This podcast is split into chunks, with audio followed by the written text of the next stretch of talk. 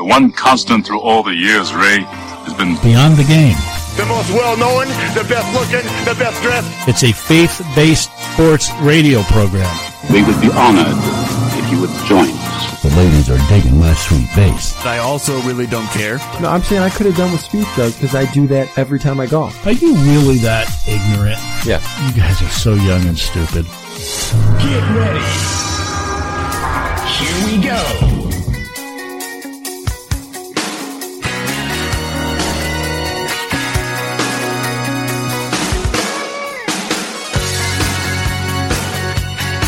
Thanks for joining us this morning and welcome to the Beyond the Game program. Beyond Game is brought to you by Town and Country Pest Solutions. TownandCountrySolutions.com. You can call the good folks at Town and Country 585-426-5024. That's 585-426-5024. Town and Country Pest Solutions, fearing nothing but God. I'm Rick Benson, and joining me, as he typically does, is the best producer in all of faith-based sports talk radio, Zach Barletta. Our website is btgprogram.com, and our social media handle is at btgprogram. You're welcome to visit any of those and give us a follow on Twitter. Our studio line is 585-431-1202. We welcome your comments anytime on anything you hear on our show. You can leave us a message there. One more time, that's 585-431-1202. And all we ask is that you're kind and graceful. Baltimore Orioles star Adam Jones said this week that he supports the ideology behind the protests of the national anthem. Now, I'm not going to offer yet another commentary about protests in the, the anthem. We've dedicated plenty of time to that in the previous couple of shows and probably too much time to that point. What more is there to say on this thing that hasn't already been said? But the interesting thing that Jones said was his explanation of why baseball players have not made similar demonstrations. He said that baseball is a quote white man's sport and that the sport can do without them, referring to black ball players since there are already so relatively few of them in the game. He says, quote, we already have two strikes against us. Now, I'm not sure I understand really what that part means. We all, we already have two strikes against us, but he continues. So you might as well not kick yourself out of the game. In football, you can't kick them out. You need those players. In baseball, they don't need us. Now, there's no doubt that blacks have really walked away from the game over the last decade or two. Their numbers uh, of participation in baseball has declined, and uh, in fairness, baseball shot itself in the foot. They've done an incredibly poor job of marketing their game to young people of any race. Mhm. You know, Eh, consequently, those young people are picking up other games. Kids aren't playing baseball. It's a national phenomenon that they're Mhm. they're opting to play other things. Baseball puts its biggest games on at times where young people don't typically get to see it. Now, I love the game, and as much as I hate to admit it, young people just aren't taken by baseball. They find it boring. They find they're just not into it. They're not playing it as they once were. Basketball, football, soccer, they're more popular among the youth of today. Mm-hmm. Additionally, a growing number of young athletes are playing one sport all year long, and when faced with a choice, baseball's not the one they're picking. And to make that worse, there are many club teams that are telling these young people that they can't play other sports. If they're going to play for them, that's all they play for. Even they don't let them play for their high school teams, which I think is sad. You know, Yeah. the opportunity to play for your school. Yeah, absolutely. A club team is saying, no, you're only playing for us if you play here. You know, of those that embrace baseball, many of them are now, they're really coming to it later in life. It's not something they play. It's something they watch though. Nationally declining numbers of participants in youth baseball, uh, while at the same time seeing attendance records set at major league ballparks would seem to confirm that we don't play, we watch.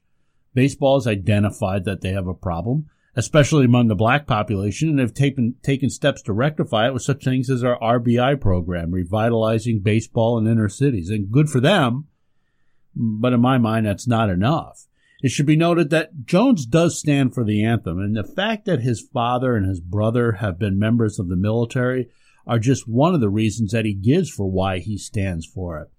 I'm willing to bet that Jones's father had a lot to do with his enjoyment of the game of baseball. His respect of his father's military service suggests to me that there's some sort of father-son bond there. And, and no, not every father and son share that bond. The kind of bond that so often, and perhaps more than any other single sport, it's part of baseball, that father son relationship. It's why so many men get choked up at the end of the movie Field of Dreams when Kevin Costner has a catch with his dad. The whole movie drives towards that moment. Why do so many come to baseball later? Because it, it reminds them of their dads. It's a special time that they had with their dads. Now listen, I'm not revealing anything extraordinary here, but statistics show that a father's involvement in the life of his child is much less prominent in black cultures than in white.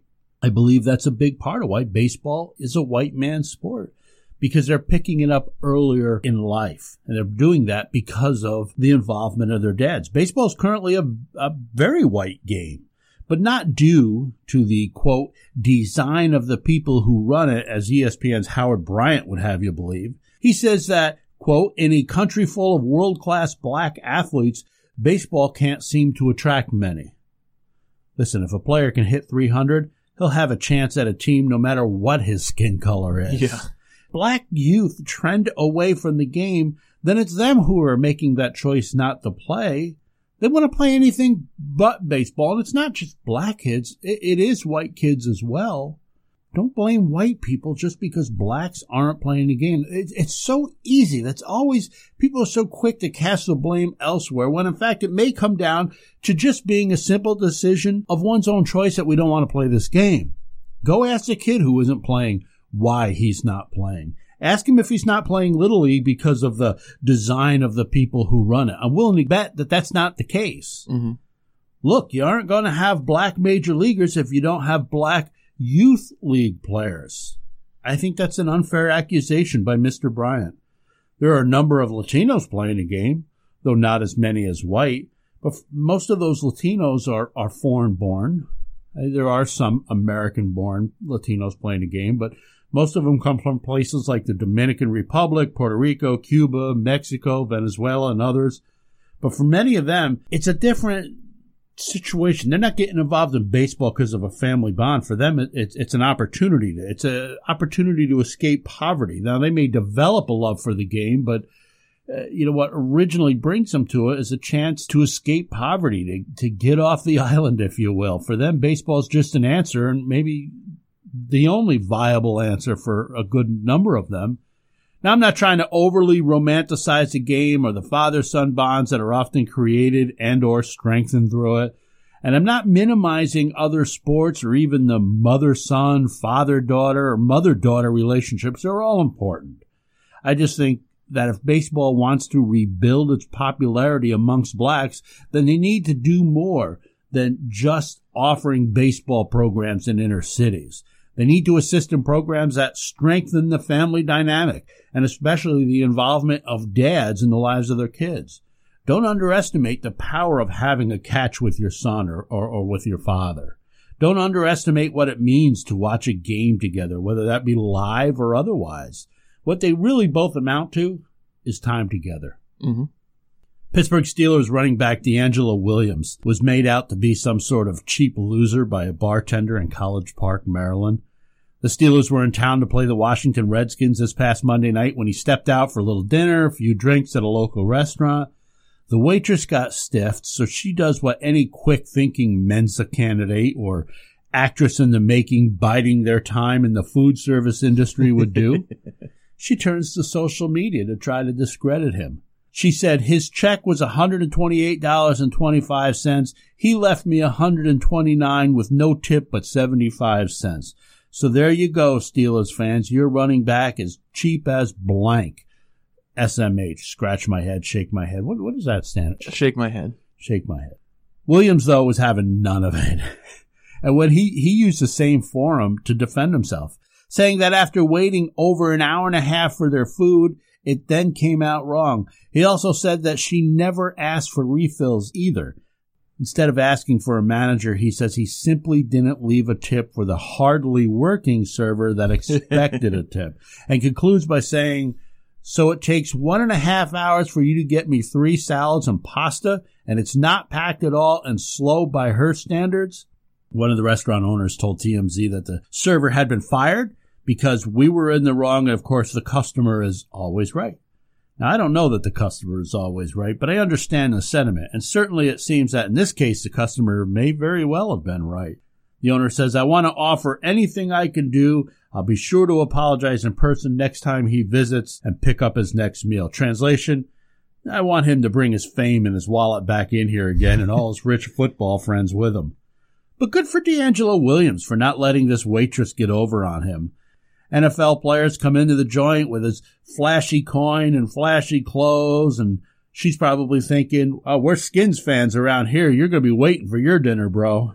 Restaurant staff maybe sitting around just assuming that because he's rich, he's going to drop down a, a nice tip for him, but not so fast. Rightfully so, DeAngelo Williams would like a little service for his dollar. He didn't even complain to the manager. He he probably didn't want to get the girl in trouble, but when she had turned to social media, he had had enough, so good luck on the job search there, honey. I'm all for showing my displeasure through the tip. Now, of course, you got to know that it's not always a server, so you can't penalize the server if mm-hmm. it's not, if it's something out of her control. Sometimes it's the kitchen, yeah. Yeah, but to not refill the drinks, come on, that, that's a pet peeve. I'm a pretty good tipper because, uh, you know, I like to go back to the same places and I want them to remember me. Mm-hmm. See what a Finsky can do to a guy's attitude? Especially when you know you're paying like three bucks for a fountain soda. Yeah. Which probably they're making two dollars and fifty cents off that three bucks. If I'm paying that much for a soda, you need to come on, refill my drink, will you? That's really my thing at a restaurant. Give me fair portions, good attentive service, and I don't mind if you're even a little more higher priced. If I'm getting the good portions, and I'm walking out satisfied. But man, if you walk out of a restaurant and you're still hungry and you're not satisfied, man, there's an issue there. I'm not going back there. I think that's kind of like church. I'll drive a little farther. I'll put in a little more effort if the preaching leaves me satisfied. I want to know that the preacher prepared and I want to be left with some sort of application that I can make to my own life. If a church keeps telling you only the good things, only the things you want to hear, eventually you start coming away with that unsatisfied feeling souls not getting fed, and that's a problem. If your church isn't teaching and preaching the Bible, then it's time to find another church. 2 Timothy 2:15 says, "Be diligent and present yourself approved to God as a workman who does not need to be ashamed, accurately handling the word of truth." Just as you should be, your pastor should be rightly dividing God's word. He needs to know and teach what it does and does not say. It's not enough to just know a few Bible stories. We're to be students of the Bible. Zach, you got anything you want to add to what I've said so far? I agreed with what you said about young black baseball players and, and why they may not be as into it. And I completely agree that uh, I think the influence of a father is a big, big reason for that. I know I'm into baseball because of my grandmother, but I'm into football because of my dad. You know, explaining the rules to me growing up, watching games with me and stuff like that, playing catch with me outside. So I, I, I completely agree with that. I think there are other factors as well. I think that one of the big ones is the expensiveness of playing baseball. You have to have cleats, you have to have a glove, you have to have baseball pants, you have to, um, you have to have a field to play on. And in a lot of environments, there's not a good field around for these kids to play on. That's and I, point. I think, like you've said, there are other sports to be played, and in a lot of those environments, and this is not anything new there's a basketball court and all you need is a ball. You don't even need a net. You know, all you need is a ball and shoes and you can play. And I think that's why a lot of these kids gravitate to basketball instead of baseball. I really disagree with Adam Jones and I've never liked him for other reasons. So maybe I'm a little biased, but if it's a white man's sport, why is it almost 30% Latinos? You know, that, that just to me makes no sense. And if it's, if it's like Howard Bryant said, if it's due to the the designs of the people who run the game, I know of at least three black general managers in the game right now. Are those guys not putting black players on their rosters? So the whole thing, if you break it down, it just doesn't make any sense. Nah, it's just so always so easy to blame somebody else. Mm-hmm.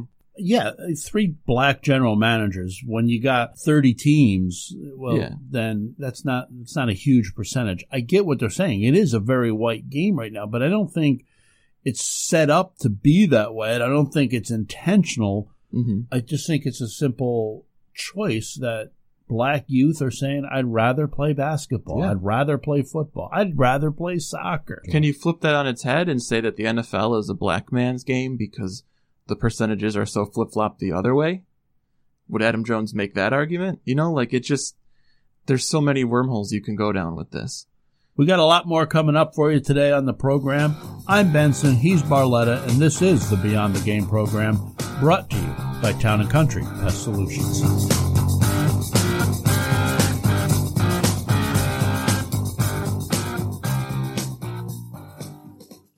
All right, let me talk to you about something important. Let's face it, sometimes life hurts, and it can be especially painful for young people. But thankfully, God heals. Hope Church in Greece is offering a 12 week program called Life Hurts, God Heals. This program is intended to help students who are dealing with painful struggles due to such things as divorce, depression, addictions, eating disorders, abuse, self injury, and more. Hundreds of students from the ages of 12 to 22 have been given tools to help overcome life's difficulties through this program, and many lives have been changed. Life Hurts, God Heals is offered on Sundays from 1 p.m. to 2.30 p.m. and is absolutely free of charge. Hope Church is located at 1301 Vintage Lane in Greece. For more information, please visit the church's website, sharethehope.org, or call the church office at 585-723-4673. That's 585-723-4673 and ask for Jill. Title sponsor of Beyond the Game is Town and Country Pest Solutions, and they have been for the two plus years the show's been on the air. But that's nothing compared to the nearly 30 years of ridding your homes and businesses of unwelcome pests. And I'm not just here reading a commercial script for them. I am a happy and satisfied customer. They have taken care of a mouse, bee, ant, and even fly problem for me. Yes, my house is old and falling apart and I get all sorts of pest problems, and you may too as the colder air creeping in starts to cause critters to seek shelter in your attic, basement, or walls. If you think you have a problem or want to make sure that you don't, call Town and Country. They really are the best. They guarantee their work, and did I mention they're the best? Save yourself any more of a headache and money by giving them a call first.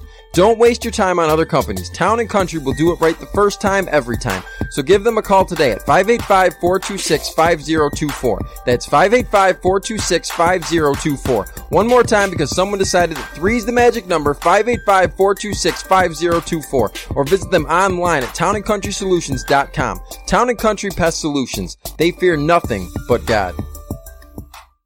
It's here. Ram Sports Network. Christian Sports Television. That's right. Christian Sports Television. Ram Sports Network is the first Christian sports TV channel with programming from Pee Wee to the pros. Games, events, sports talk, fitness and nutrition, sports missions, Western sports, and sports ministry. We're spreading the gospel through sports. Watch us now at ramsportsnetwork.com or find us on the Roku channel store. Ram Sports Network. More than a game. When I have a home remodeling project, whether interior or exterior, I call McAfee's Remodeling Company. Family owned for nearly two decades, McAfee's Remodeling Company is the name I trust. Mike McAfee put a new bathroom into my house three years ago, and I'm still getting compliments on it every time someone comes over to visit. Mike and his crew are experienced and professional, and you'll be thrilled with their work. So give McAfee's Remodeling Company a call today at 402 1070. That's 402 1070. Or visit them online at McAfeeRemodeling.com.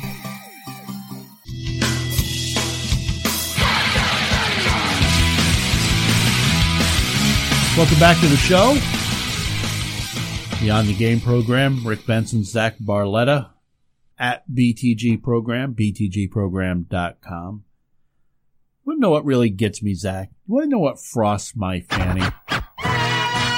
You know what frosts my fanny? You watch your language. Did that totally frost your fanny? Get off my lawn. Man, that'll frost your fanny. If your life had a face, I would punch it. That really frosts my fanny. Easy, compadre. Did I just frost your fanny? As a matter of fact, you did.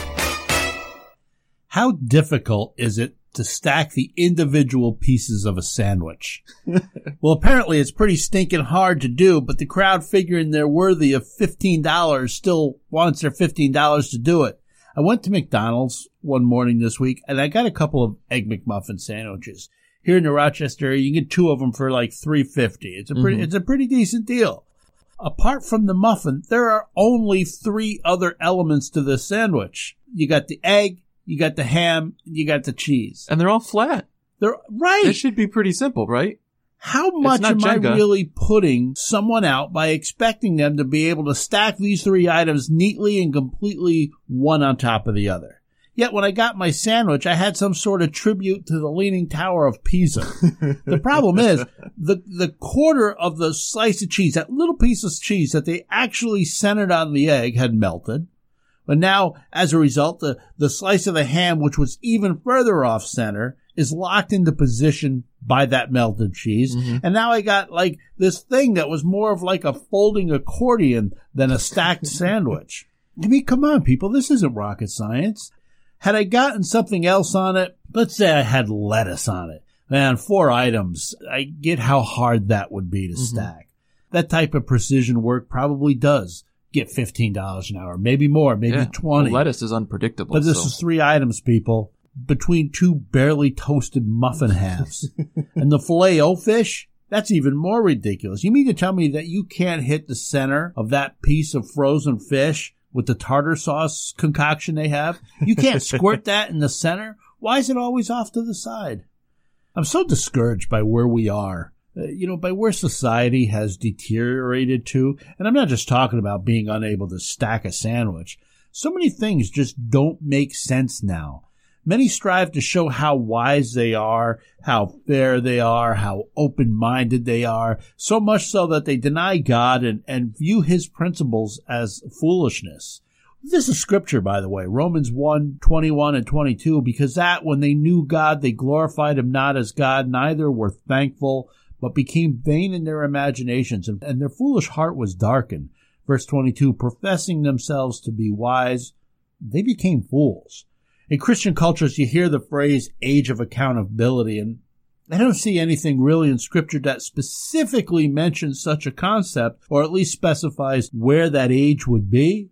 For those unfamiliar with what I'm talking about, it'd be an age where before which God would not hold a person responsible for their sins. They don't understand it. The, the unfortunate death of an infant would bring with it the question that would, uh, where would the child's soul be? Would it be in heaven or hell? Romans 5:12 says, "Wherefore as by one man sin entered into the world and death by sin, and so death passed upon all men, for all have sinned." Born into sin, unless the child came to a knowledge of Christ, they'd be in hell. God is fair. God is just and God is righteous, and it's hard for us to think that he would allow that to happen. Now, obviously, it'd be hard for a small child to fully understand the weight of sin and the concepts of sacrifice, forgiveness, repentance. Uh, So many teach that there is an unspecific age of accountability as a result. And that's based less on age and more of a fullness of understanding. In this verse I just read here, Romans 121 is where I see that. At that point where a person has an awareness of God, but chooses to deny him, or as the Bible says, glorified him not as God, it's at that point when their foolish heart was darkened and they're responsible for their sins. People always ask about that guy who never hears. What if they never hear about Jesus? What about that tribal guy in Africa? There's, there's so many people about that worried about this one guy in Africa. But the Bible says that just one verse prior in Romans 120 that the creation speaks of God's glory. It's the proof of who he is. If only we'd open our eyes. For the invisible things of him from the creation of the world are clearly seen, the Bible says, being understood by the things that are made, even his eternal power and Godhead, so that they are without excuse. I accept that God is God. He's in control. Not only does he have a reason for everything, he's able to take care of all those he loves. I know what you're saying. Benson, this is a sports show. You're supposed to talk about sports. My point is that people are uh, they're going to such extremes to deny God in the name of not offending anyone, in the name of being politically correct. That there are just times that it's just insanity. Why do you care if someone prays? People fight so hard to justify some expressions of freedom of speech and then deny others because it, well, it may be offensive. Sitting through the anthem is offensive to me, but yet, oh, that's a constitutionally protected right. After receiving a complaint from the Military Religious Freedom Foundation, The United States Military Academy in West Point is now investigating a prayer after Army's football game against Temple because it was led by coaches. The head of the MRFF claims to have received complaints from as many as six different members of the team, plus some alumni, plus some staff members who took issue with the prayer and said that even some of these complaints were received from people who consider themselves Christian. What? I, I have a hard time believing that. And if they consider themselves Christian, it's just got to be in name only. Oh yeah, I mm-hmm. was baptized as a baby as a Christian, so I must be a Christian. Why would any Christian whose faith they take seriously complain about the prayer? An online video which has since been removed show football players kneeling with their arms around one another. The video is alleged to show head coach Jeff Monken asking an assistant coach to lead the team in prayer. And even more offensive was that that prayer concluded in the name of Jesus. I don't get it. It's as if freedom of speech would allow one to protest the American flag, the anthem, the country in which it stands for, but that same freedom is not extended to those who could potentially give their lives to protect that freedom. I mean, you're talking about the United States Army football team here. These are going to be officers. They can't pray together? It makes no sense. Lieutenant General Robert Caslen told the Washington Post that the coach, quote, crossed the line and said that the complaints were justified and those who objected had, quote, valid concerns about constitutional violations. He said, it creates an atmosphere where it is expected from everybody to say a prayer regardless of their faith or no faith. That's ridiculous. Listen, nobody knows if you're praying or you're just thinking about lunch afterwards, you know? Heck, even in many churches, people are just planning the afternoon. They aren't really praying. They just got their eyes closed and their head bowed, you know, thinking about the football game that's coming up. You mean to tell me that top military officer candidates at West Point are feeling forced to comply against their wishes and to pray? That they're unable to show unity with their brothers who do wish to pray? You know, that, that can't just be a unity thing even though they themselves are simply bowing with their heads, you know, bowing their heads and kneeling for a moment, doing anything but praying. They just can't come out there and show unity. But yet those who don't actually protest the flag, and we've seen a number of these, say they're going to stand in unity or they're going to kneel or, or sit in unity with Colin Kaepernick and solidarity of those who are protesting it, even though they themselves may not. I don't understand this thinking. What, why, what is so harmful? The name of Jesus. I use this verse quite a bit, John 15, 18. If the world hate you, know that it hated me before it hated you. Retired Lieutenant General Jerry Boykin is quoted by syndicated radio host and Fox News columnist Todd Starnes as being disgusted by the military's capitulation and saying that this is a typical reaction by the Obama army. It reflects an atmosphere and environment that has been created that is hostile towards Christianity. Every vestige of Christianity is being driven underground in the military.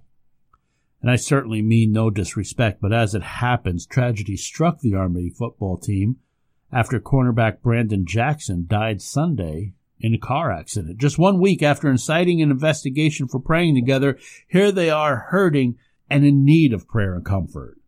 Coach Monken said, Words cannot describe the grief that our team is feeling over the loss of our brother and friend Brandon. He was a beloved teammate, and our hearts, our, our hearts are with his family at this time of tragedy. Do you think he had to choose those words wisely? Because typically you hear the phrase, you know, oh, our our thoughts and prayers. Exactly like right, that. Zach. Our our thoughts and prayers, and it, this almost comes across as very intentionally. I don't want to say our thoughts and prayers, so I'll our hearts are with his family.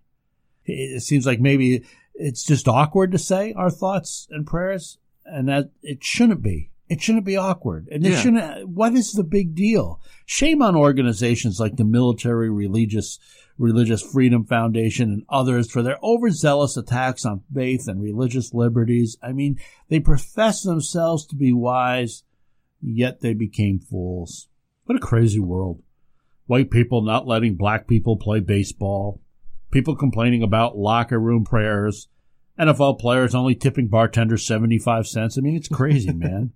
And then you have some nut job running all over the field at last week's 49ers Rams game. That was actually pretty awesome.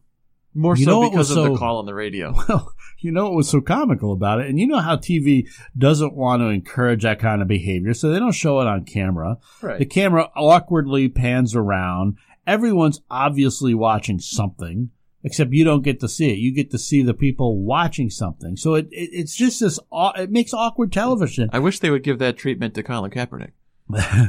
Yet Kevin Harlan on Westwood One's national radio broadcast, as you just mentioned, calls it if he was doing play by play for a running back heading towards the end zone. it was great. He's at the 40. He's at the 30. They're not going to catch him. He's running bare chested. Yeah, the, the voice inflections were there. The excitement was there. In fact, he says on the air that it was the most exciting play of the night. Which it was. You might have well showed it on TV because Harlan's call has gone viral on social media and Oh, across yeah. the internet. The guy is a celebrity at this point, and as it turns out, he's just 16 years old. He did it because his friends dared him to. And because he's only 16, they simply turned him over his dad, to his dad. His dad had to come pick him up. The kid said, surprisingly, his dad wasn't angry. Instead, his dad was proud of him. What? He says his parents didn't even ground him because they thought it was too funny. It becomes clear where he gets his stupidity, right? You know. it's genetic. How do we know about this? Because the nut was running on the field, and before taking his shirt off, he had wrote his phone number on his chest. So, of Mhm. course, someone called him and leave it to the idiots at Deadspin to celebrate stupidity. The kid said that he is banned for a year. A year? That's it? He can get the ban lifted, in fact, if he does an online course and writes a letter of apology to the stadium for breaking the rules. Oh, jeez. What a crazy world. They sent him to his room for an hour. You know, like that's basically what it was. It's, I mean, what he did is illegal. He broke actual laws. Yeah, and it's like they just, well, he's 16, give him back to his dad, and dad's like, Jeez. good job, son. Coming up later in the show, we're going to have our shenanigans. We got a few other things to get to. You are listening to the Beyond the Game program, brought to you by Town and Country. That's Solution.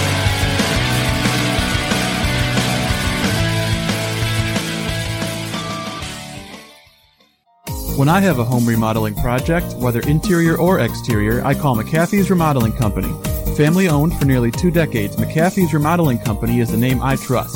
Mike McAfee put a new bathroom into my house three years ago, and I'm still getting compliments on it every time someone comes over to visit. Mike and his crew are experienced and professional, and you'll be thrilled with their work. So give McAfee's Remodeling Company a call today at 402-1070. That's 402-1070, or visit them online at McAfeeRemodeling.com. Have you ever thought where you'll go when you die? A recent poll found that more than four out of five people in the U.S. believed in heaven. The really interesting research comes when you ask how and why you get there. Do you know the answer, or are you just hoping for the best? Jesus gave us the answers to how we can join him in heaven and be assured of our eternal fate. If you want to learn how to trust in Jesus and assure your place in heaven, call 888-NEED-HIM or chat with us at chataboutjesus.com. If it wasn't for Calvary Ranch, I would not have a hope for the future that I do right now. Each and every day, lives are changed at Calvary Ranch. The reason I came here was I never got off the Xanax that I was using to counteract the meth that was really had a hold on me for the first four years of my addiction. Friend, this is Pat Boone. If somebody you love needs help, please call Calvary Ranch today. Calvary Ranch is recognized as one of the most effective recovery programs in the country, and it's affordable, about one tenth the cost of comparable programs. You heard me.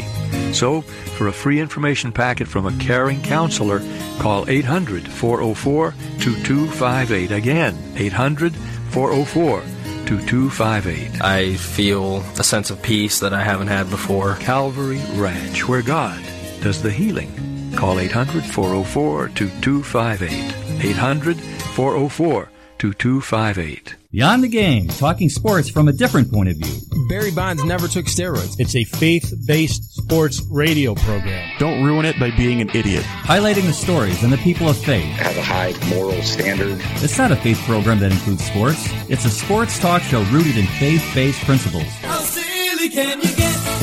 You want to heckle blind people? That would make me soil my pants. Dude. Welcome back to the show, recording in the BTG studios in Rochester, New York. Here is your host, Rick Benson.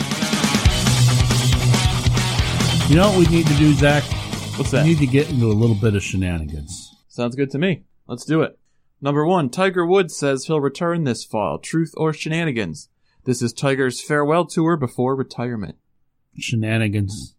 Uh, maybe it should be, but there's a fierce competitor inside Tiger. It's what made him so great. Somehow, I just think don't think he's going to go out like that. I besides, you know, guys play golf for such a long time, and then they go into the senior tour and play even longer. He's got a lot of golf years in front of him still, if he so chooses. Why wouldn't he choose that? Why wouldn't he keep playing? Even even if he's not ever going to threaten the records of Jack Nicklaus, even if he's not going to be the player he once was, he could still make a pretty decent living. So why would he retire? I'm going to take the opposite track and agree with the statement.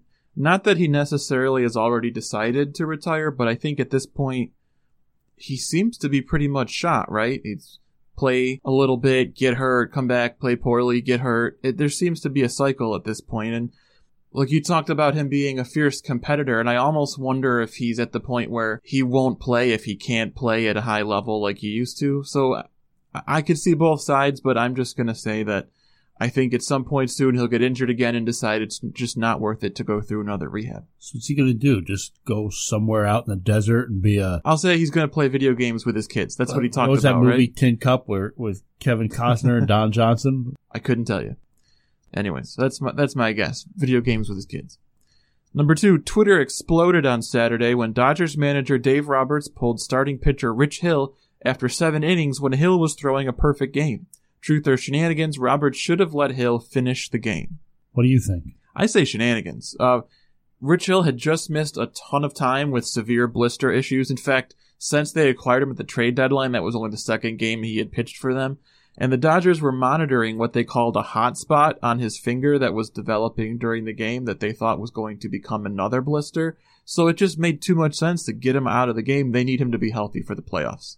I agree with you, and I say shenanigans on the statement that Roberts should have let Hill finish the game. Although in my heart, uh, you know, I want him to finish the game. Oh, yeah. I mean, we had a similar situation that we discussed earlier this year, but this wasn't just a pitch count situation. You know, Yeah, I, I'd love to say leave him in, but you know, how how often is a guy going to be in this position where he's looking at that opportunity of dump, doing something Yeah. very special? But as you pointed out, in this instance, unfortunately for Hill, he's staring an injury right in the face. They Mhm. were monitoring it, and you know, it's just an unfortunate situation. But yeah, shenanigans. I agree with you, Zach. Number three, ESPN's Adam Schefter tweeted this week that there's a growing sense around the NFL that former Ravens running back Ray Rice will play sometime this season. Truth or shenanigans, Rice will play in an NFL game this year. I agree, and this may not be popular, but why shouldn't he?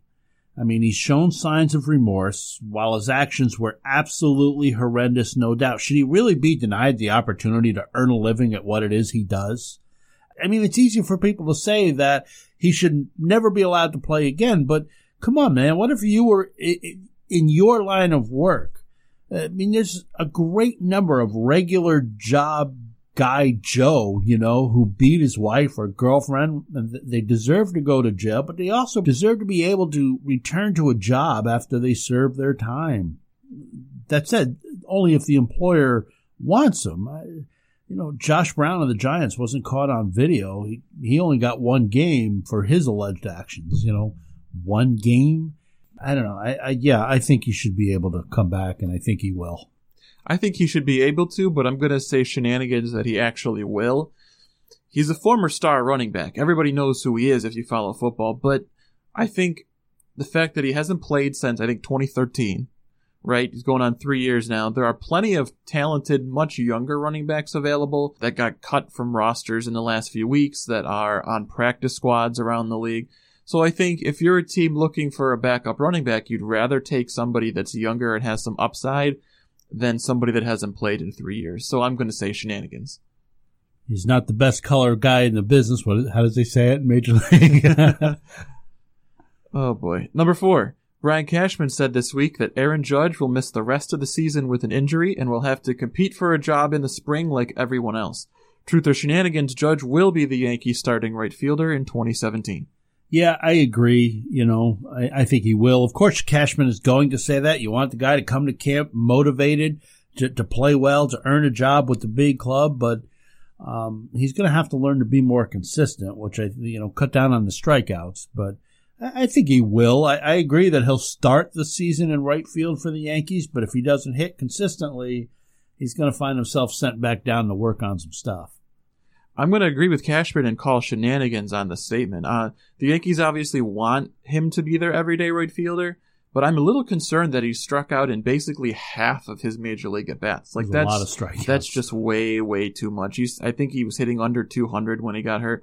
Meanwhile, Aaron Hicks has been very good when he's had everyday at bats. I've talked about him before, I think, on the show. Yeah, you're big on him. And I think the Yankees would be fine throwing Aaron Hicks in right field for the first month of the season and let Judge or Clint Frazier force their way onto the team from AAA. So uh, unless he has a big, really big spring training, I I call shenanigans. Another good point. Last but not least, one local headline this week asks whether the Bills' Thursday night game against the Jets was a must-win. Truth or shenanigans, an early season game can be a must-win. What do you think, Zach? I say shenanigans. Uh, you've said on the show many times every game in the NFL season is important because there are only 16 of them. And I agree with that, but I just think this early in the season, you have no idea how anything's going to pan out. You have no idea what's going to happen to the teams around you in the standings. I really think at this point, you focus on the game you're playing, let next week be next week. So I say shenanigans. This early in the season, there's no such thing as a must win. Again, I agree with you. I call shenanigans as well. Yes, it, you know, obviously the short 16 game season that the NFL plays compared with other sports means that every game is important, but not necessarily a, a must win.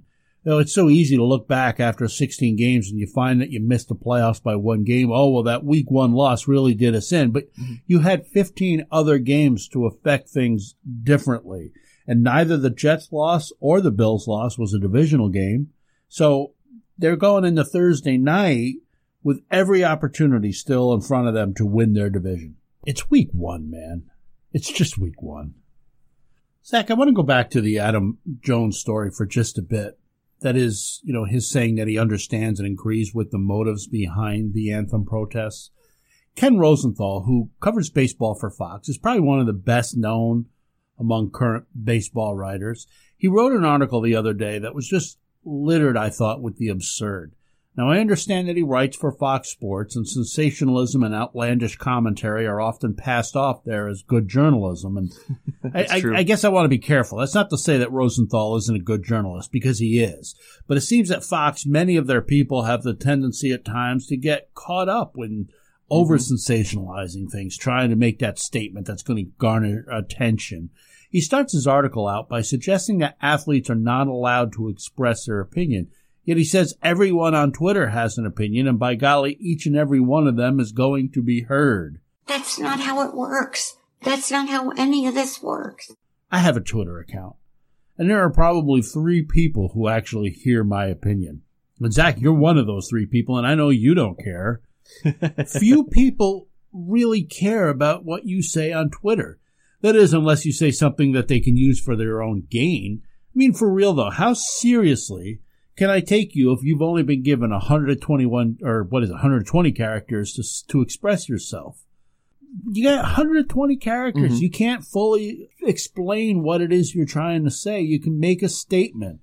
You can try to be as concise as you can, but even Darren's thoughts can't, you know, are more complex than 120 characters. I don't know about that, but I see your point many who've weighed in on both sides of this latest social debate and you know they've done so without really having thought it through and almost certainly not have given the other side much consideration we're so good at that we're so uh, perhaps we identify with a particular athlete. Maybe you identify, you know, he's a guy on your team, or maybe you identify with the skin color. And, and we, people are quick to jump on a side without really thinking through the other side. And Rosenthal may even have done a little of this when he says in his article that many African Americans remain concerned about racial inequality and police brutality. Now, that may be so, but you know what? So are some Hispanic people, and probably some Asian people too. White people have been the victims of police brutality or, or by violence as a result of their skin color. Ironically, racism does not discriminate. It can work against all people. Is it unheard of for a white person to have gotten arrested? He decides to fight back a little bit. Is it unheard of that that person gets roughed up a little bit by an impatient police officer, a frustrated police officer? Of course not. It's it, that'd be nothing new. But police brutality is not it's not a high percentage problem, though it is a problem. Listen, if just one person is a victim of police brutality, then it's a problem. But it's not only a problem for black people. Now, I've been told in most cases, an officer doesn't see color. They either see someone who's likely going to cooperate or someone who's going to make things difficult for them. That's what they say. Is mm-hmm. this guy going to be trouble or is this going to go okay for me? Not sure if they would do this publicly, but privately I've been told that they, they they make judgments about people. You know what? We all do. They immediately size a suspect up. Is this person going to give me col- uh, trouble? Mm-hmm. Not, they're not looking at color. They're looking at the likelihood of being hassled, the likelihood of having trouble. We're all predisposed to judge people by their appearance. May not be right, but we all do it. Listen, some big, rough looking dude with a full facial tattoo comes walking up to your car window later at night you're probably making a judgment in your mind mm-hmm. about that person. That person wearing a white shirt and black tie carrying what looks to be a Bible in their hands comes knocking on your door and you look out the window, you're probably making a judgment. Rosenthal is correct when he says too much is being made about Kaepernick's protest and not enough about what his protest is about. I said that last week. And again, I, don't want to make this about the anthem protests. It, it's not where I'm going to end up, I promise. But the discussion has not been primarily about brutality and the oppression of people of color. It's been a discussion on the protest itself. Should they or shouldn't they? And regardless of which side you take, if you're offended by people protesting the flag or, or, or even, you know, if you support them, why is this a bigger issue than, say, Bruce Miller formerly now of the San Francisco 49ers, who was recently arrested after assaulting a 70 year old man and his son. Where's the outrage over that? It's much more volatile, though, and, and it's seemingly easier to immediately take a side when it's a race related issue. It gets ratings, it sells newspapers, and I'm not saying there isn't a problem. Look, I'm not a racist, but to tell you the truth, if I'm honest, I'm a bit of a classist. What I mean by that is, I'm much less likely to think poorly of you if your skin color is different than mine, but I will think poorly of you if you're just a low class guy. If you're low class, I'm not talking about income. Low income does not equate to low class, and high income, by the way, doesn't equate to high class. Oh, no. But if you're profane, you're vulgar without regard to those around you, just being as loud and obnoxious as you can because you have the right, being free to to do something doesn't mean you should. There are times and places where certain conduct is appropriate or inappropriate. I think you just described every internet commenter. Exactly right. Oftentimes, low class, the, the vulgarity of the things they say and the attacks, they're low class. That kid hanging around outside the mall with his pants down around his thighs, smoking a cigarette and exhaling it right in your direction as you walk in looking as though he hasn't bathed in a week, doesn't hold a job because he's too lazy. He's been arrested in the past for beating up his girlfriend, still lives with his parents. Listen, this is a low class loser, regardless of skin color. Mm-hmm. But what I need to remember, and what we all need to remember, is that Jesus loves that kid as much as he loves me. I don't see his skin color, but I see his appearance. And I see his attitude, and I make a judgment based on how he presents himself but what I need to do is see him how Jesus sees him, as someone our God loves and for whom he gave his life. Rosenthal says in his article that if you're not an African American, sorry, your opinion carries less weight than those who actually experience abuse, those whose perceptions cannot simply be ignored. That's absurd. That's the very definition of racism. He owes an apology to every person that has experienced abuse who is not black. You mean an officer or anybody else tries to take advantage of a situation by blackmailing a girl into unwanted sexual favors? That victim's uh, abuse carries no weight to offer an opinion? That person's perceptions can be ignored? That's just wrong. The opinions of a beaten housewife, an abused child, anyone else treated unfairly carry less weight because they're not African American? What a ridiculous thing to say. Uh, Rosenthal's better than that. Athletes are just like anybody else. Nobody's denying them their opinion. But your right to share your opinion goes hand in hand with my right to an opinion as well. And it just may be that my opinion is not the same as yours. Opinions are influenced by all sorts of things, perspectives, experiences, values. Too many times, in my opinion, a person's view or their opinions are, are more highly regarded if they align with the current temperature of what's politically correct to say. Oh yeah. Which of course you'd expect that. It's more always more popular to go along with the crowd. But when you go along with the crowd without having thought it out for your for yourself, well that's just dumb. Don't just go along with the crowd for the sake of going along with the crowd. Don't be such a fool as to form an opinion just because you think since, well, so many other people have this opinion, it must be right. It may be, but investigate it for yourself. I'd consider myself to be a conservative Christian.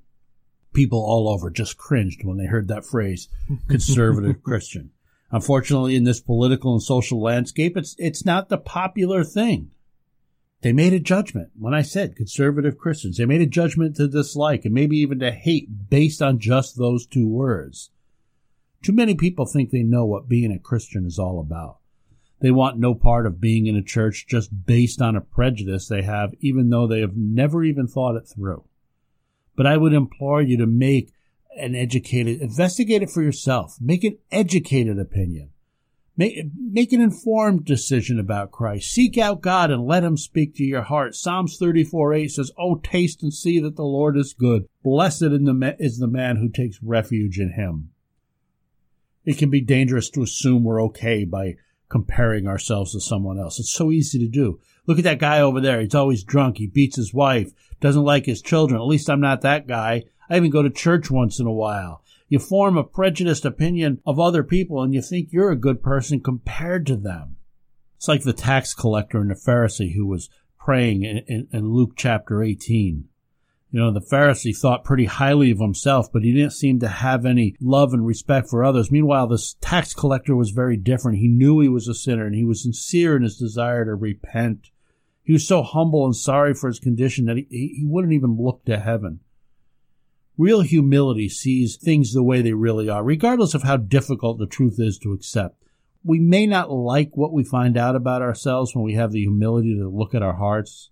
We ought not to form too high an opinion of ourselves. The Bible warns that God resists the proud, yet he gives grace to the humble. Jesus Christ is the only one who ever lived who was without sin. He was the only one who could rightfully stand before God without blame. Romans 3:23 says all have sinned and come short of the glory of God by being humble enough to realize that our own sins have condemned us to hell already, that's when we come to the point where we call out to God for mercy. When we compare ourselves to Christ, we see the depth of our sin. He's the standard of holiness. Yet Jesus elected to go to the cross and give up his life as a sacrifice, a sacrificial payment for the sins of all mankind. You, me, Zach. But the good news is that death couldn't contain him. He rose again from the grave, defeating death. He ascended into heaven and stands there waiting to accept you into the family of God. But you must, you must come to that place where you realize what your sins cost you and, and Him. Romans 10, 9 and 10 says, If you confess with your mouth that Jesus is Lord and believe in your heart that God raised him from the dead, you will be saved. For with the heart one believes and is justified, and with the mouth one confesses and is saved. You need to admit to God that you're a sinner. You need to repent of those sins and you need to ask Him to forgive you and to save you. He has a free gift of eternal life and there's nothing you can do to earn it. It's only by God's grace that He freely offers it through the shed blood of His Son at the cross. No, I'm not saying by repenting that you'll never sin again. You will. We, you know, we all struggle with this human nature that we're born with. But I am saying that once you know that we're sinners and what God has done on our behalf to restore us, then your sins are going to grieve you. And, and you're going to come to God confessing them and seeking forgiveness. You're not going to enjoy your sin. Is God talking to you today? Do you admit that you're a sinner? Confess that to God Ask Him to forgive you and save you. If you want to find out more about that, you can visit our website, btg.com, find out more about becoming a Christian. You can send us an email here to the program. We're going to take a break. I'm Rick Benson. You're listening to the Beyond the Game program brought to you by Town and Country Pest Solutions.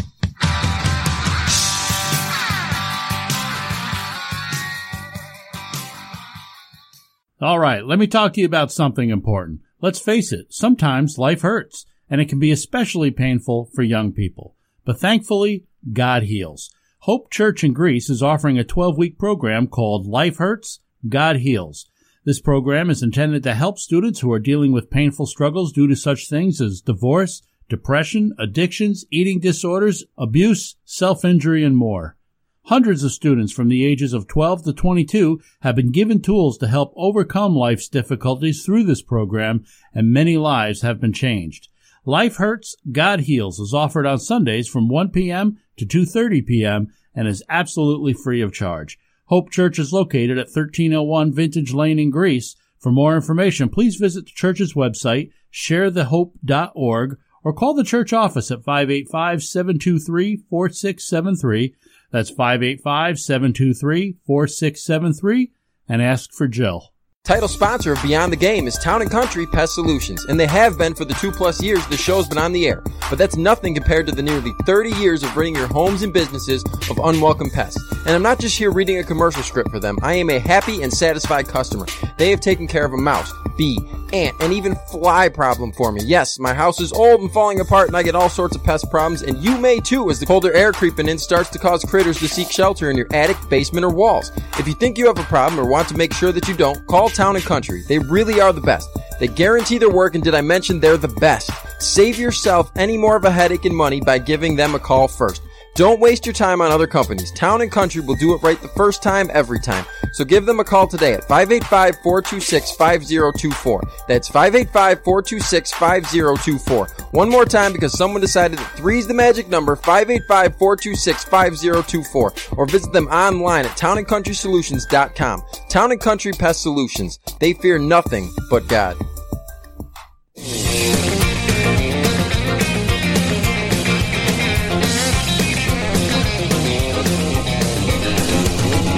Title sponsor of the Beyond the Game program is Town and Country Pest Solutions. Townandcountrysolutions.com, fearing nothing but God. Titus chapter 3 verse 2 tells us to speak evil of no one, to avoid quarreling, to be gentle, to show perfect courtesy towards all people. A kinder, gentler Beyond the Game program.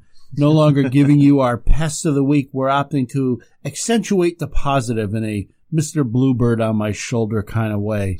I'd like to give praise to the players of the Washington Redskins and the Pittsburgh Steelers who prior to their game Monday night left their sidelines and stood side by side with military personnel during the national anthem to help them hold that 100 yard flag that covered FedEx Field. Reports said that every member of both teams took part and several of the Redskins players said after the game that it wasn't a planned moment, admitting they just sort of reacted in the moment with the rest of their teammates. Steelers coach Mike Tomlin explained that his team wanted to honor their teammate Alejandro Villanueva, a former U.S. Army Ranger that received the Bronze Star for serving three tours of duty in Wow. Afghanistan. At a time when you know what's going on elsewhere during the anthem, on the 15th anniversary of the attacks on 9-11, each member of the Pittsburgh Steelers and Washington Redskins displayed an extraordinary amount of class, and uh, dignity, and, and stood alongside our nation's military holding old glory. It's what I like this week. You like that? You like that? What I liked this week was the NFL's announcement that the six players who wore custom cleats honoring the victims of 9-11 will not be fined for Good breaking them. the NFL's uniform code. Eh, They were awesome cleats. It was really awesome to see, especially like you said, knowing what was happening during the anthem in a few other NFL stadiums at that time. Good for those players and good for the NFL for not finding them. You like that? You like that? Thanks for listening to Beyond the Game. Beyond the Game's been brought to you by Town and Country Pest Solutions, townandcountrysolutions.com. Give them a call, 585-426-5024. That's 585-426-5024. Tell them Benson and the guys sent you. For Zach, I'm Rick Benson. Lord willing, we'll see you right here next week at the same time. Have a great week, everybody.